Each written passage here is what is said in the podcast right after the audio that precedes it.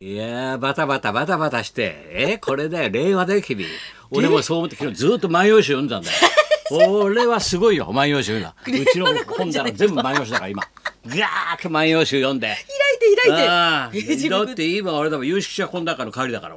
先生また携帯取り上げられちゃった。忙しかったです忙しい人漏れちゃいけないですいなかったろいなかったですフランス漏れちゃうんだから。ほんと大変。令和だか令和だかわかんないね。 レーマビバリーはレーマですよプレゼントそうそうレえレーマレーマじゃないですかプレゼントは令和。レーマじゃないんですじかゃあ令和だから令和これ令和万葉集からだから頼むよ有識者懇談会ってお前なんかのえこの人なんだこれこの間あれ